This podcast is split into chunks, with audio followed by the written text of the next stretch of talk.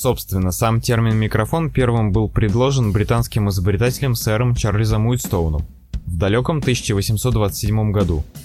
Для усиления слабых звуков у него использовались две тонкие рейки, сообщавшие металлические колебания ушам. Эта конструкция не имела ничего общего с тем, что сегодня мы представляем, когда слышим слово «микрофон». Ничего помимо названия.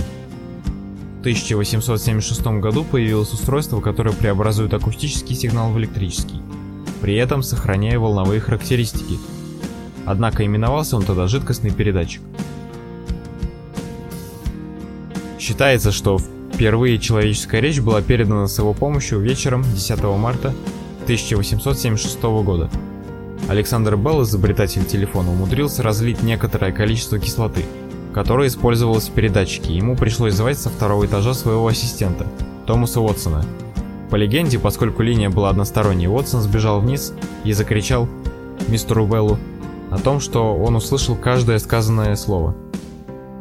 Принцип работы жидкостного передатчика достаточно прост.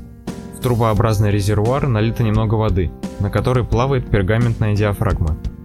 К этой диафрагме присоединен провод, так, чтобы лишь едва соприкасаться с водой – в воду добавлено небольшое количество кислоты, чтобы улучшить ее электропроводимость.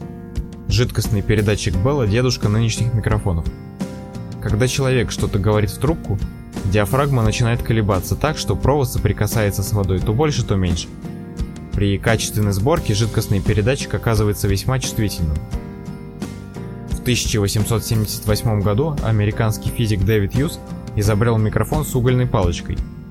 Первый ленточный микрофон был изобретен в 1942 году сотрудниками американской компании RCA.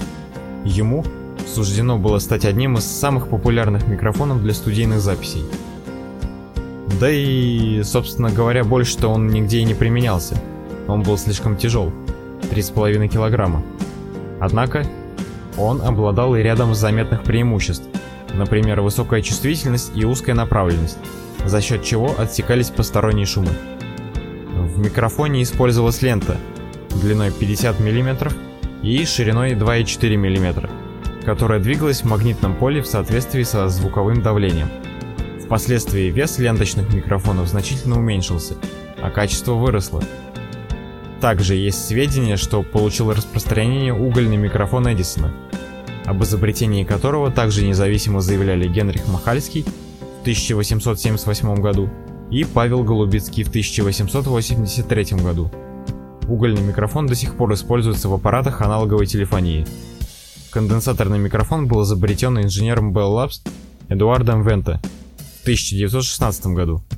В нем звук воздействует на тонкую металлическую мембрану, изменяя расстояние между мембраной и металлическим корпусом.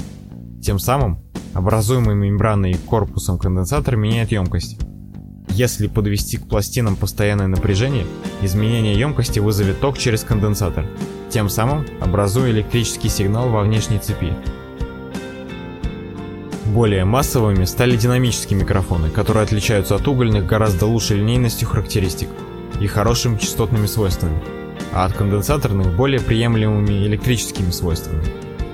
Первым динамическим микрофоном стал изобретенный в 1924 году Эрвином Эрлахом и Вальтером Шотки электродинамический микрофон ленточного типа. Они расположили в магнитном поле гофрированную ленточку из очень тонкой алюминиевой фольги. Такие микрофоны до сих пор применяются в студийной звукозаписи благодаря чрезвычайно широким частотным характеристикам. Однако их чувствительность невелика, выходное сопротивление очень мало, составляет долю ома. Это значительно усложняет проектирование усилителей. За всю свою долгую историю микрофоны претерпевали всевозможные изменения. Промышленное производство микрофонов в настоящее время достигает десятков миллионов штук в год. Разработкой и производством занимаются такие фирмы, как Neumann, Sennheiser, AKG, Shure, Octava и многие-многие другие. Это устройство является незаменимым помощником для тех, кто пишет музыку, выкладывает ролики, ведет стримы и подкасты. А с вами был Энди Лайтман. Вкратце о микрофонах.